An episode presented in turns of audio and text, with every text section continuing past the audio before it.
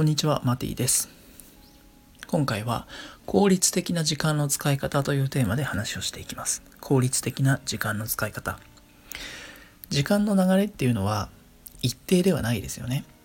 もちろんストップウォッチで測ると1秒とかね、1時間、10分、15分っていうの、5分とかっていうのは7分とか全部あのちゃんといつも同じだけ刻んでくれるんですが、例えば月曜日の朝とか土曜の昼下がりとか月末の金曜日とか東京の新宿とか田舎の田舎のバスターミナルとか全然時間の流れが違いますよね。同じ1時間とか人の歩くペースとか違うと思います。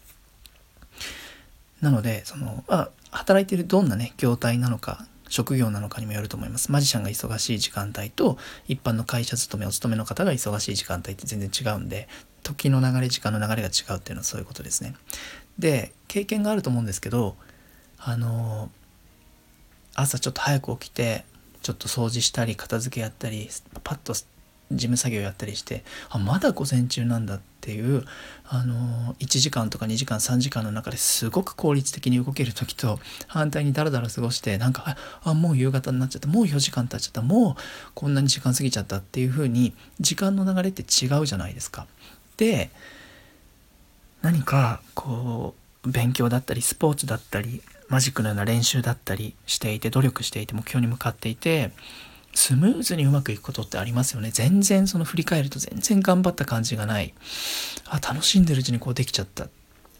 その反対もあるわけなんだけど重たくてゆっくり時間が過ぎていくというかもう重たい時間を経験することもあると思うんだけどそのまるで本当にこう追い風に乗ってふわーって流れるように目的地とか目標に行けるんだったらなんかすごく楽ですよね。でその秘訣を今日はお伝えしようと思って日々のね僕の経験からお伝えしようと思って音声をとってます時間の流れがその時計を見てればいいということじゃないというのはすでにお伝えした通りですで時の流れがスムーズな時軽い時にその物事をやればいいんですねつまりピンときた時にそれをやるってことなんです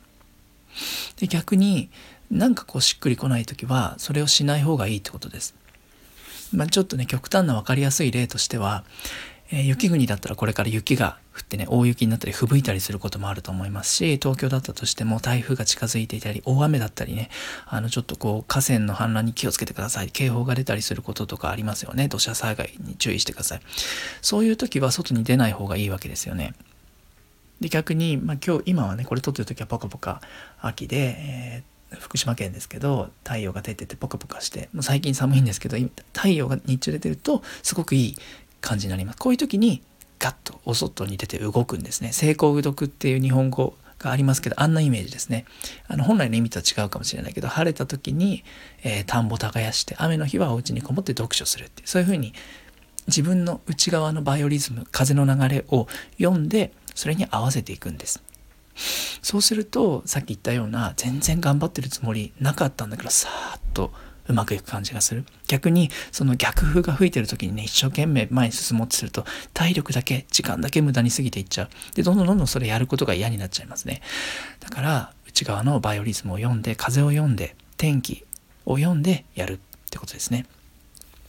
でもう一つ秘訣があるとすれば日常的にその体に負担をかけない努力ですよね。例えばあのーお酒僕は嫌いじゃないんだけど飲んじゃうと体がねすごいその後重たくなっちゃって物事に集中して取り組めなくなっちゃったりしますので日々そうやって体のメンテナンスをするとか整えておくいい状態を作ってそして本当に望むゴール目的を設定しておく。その上で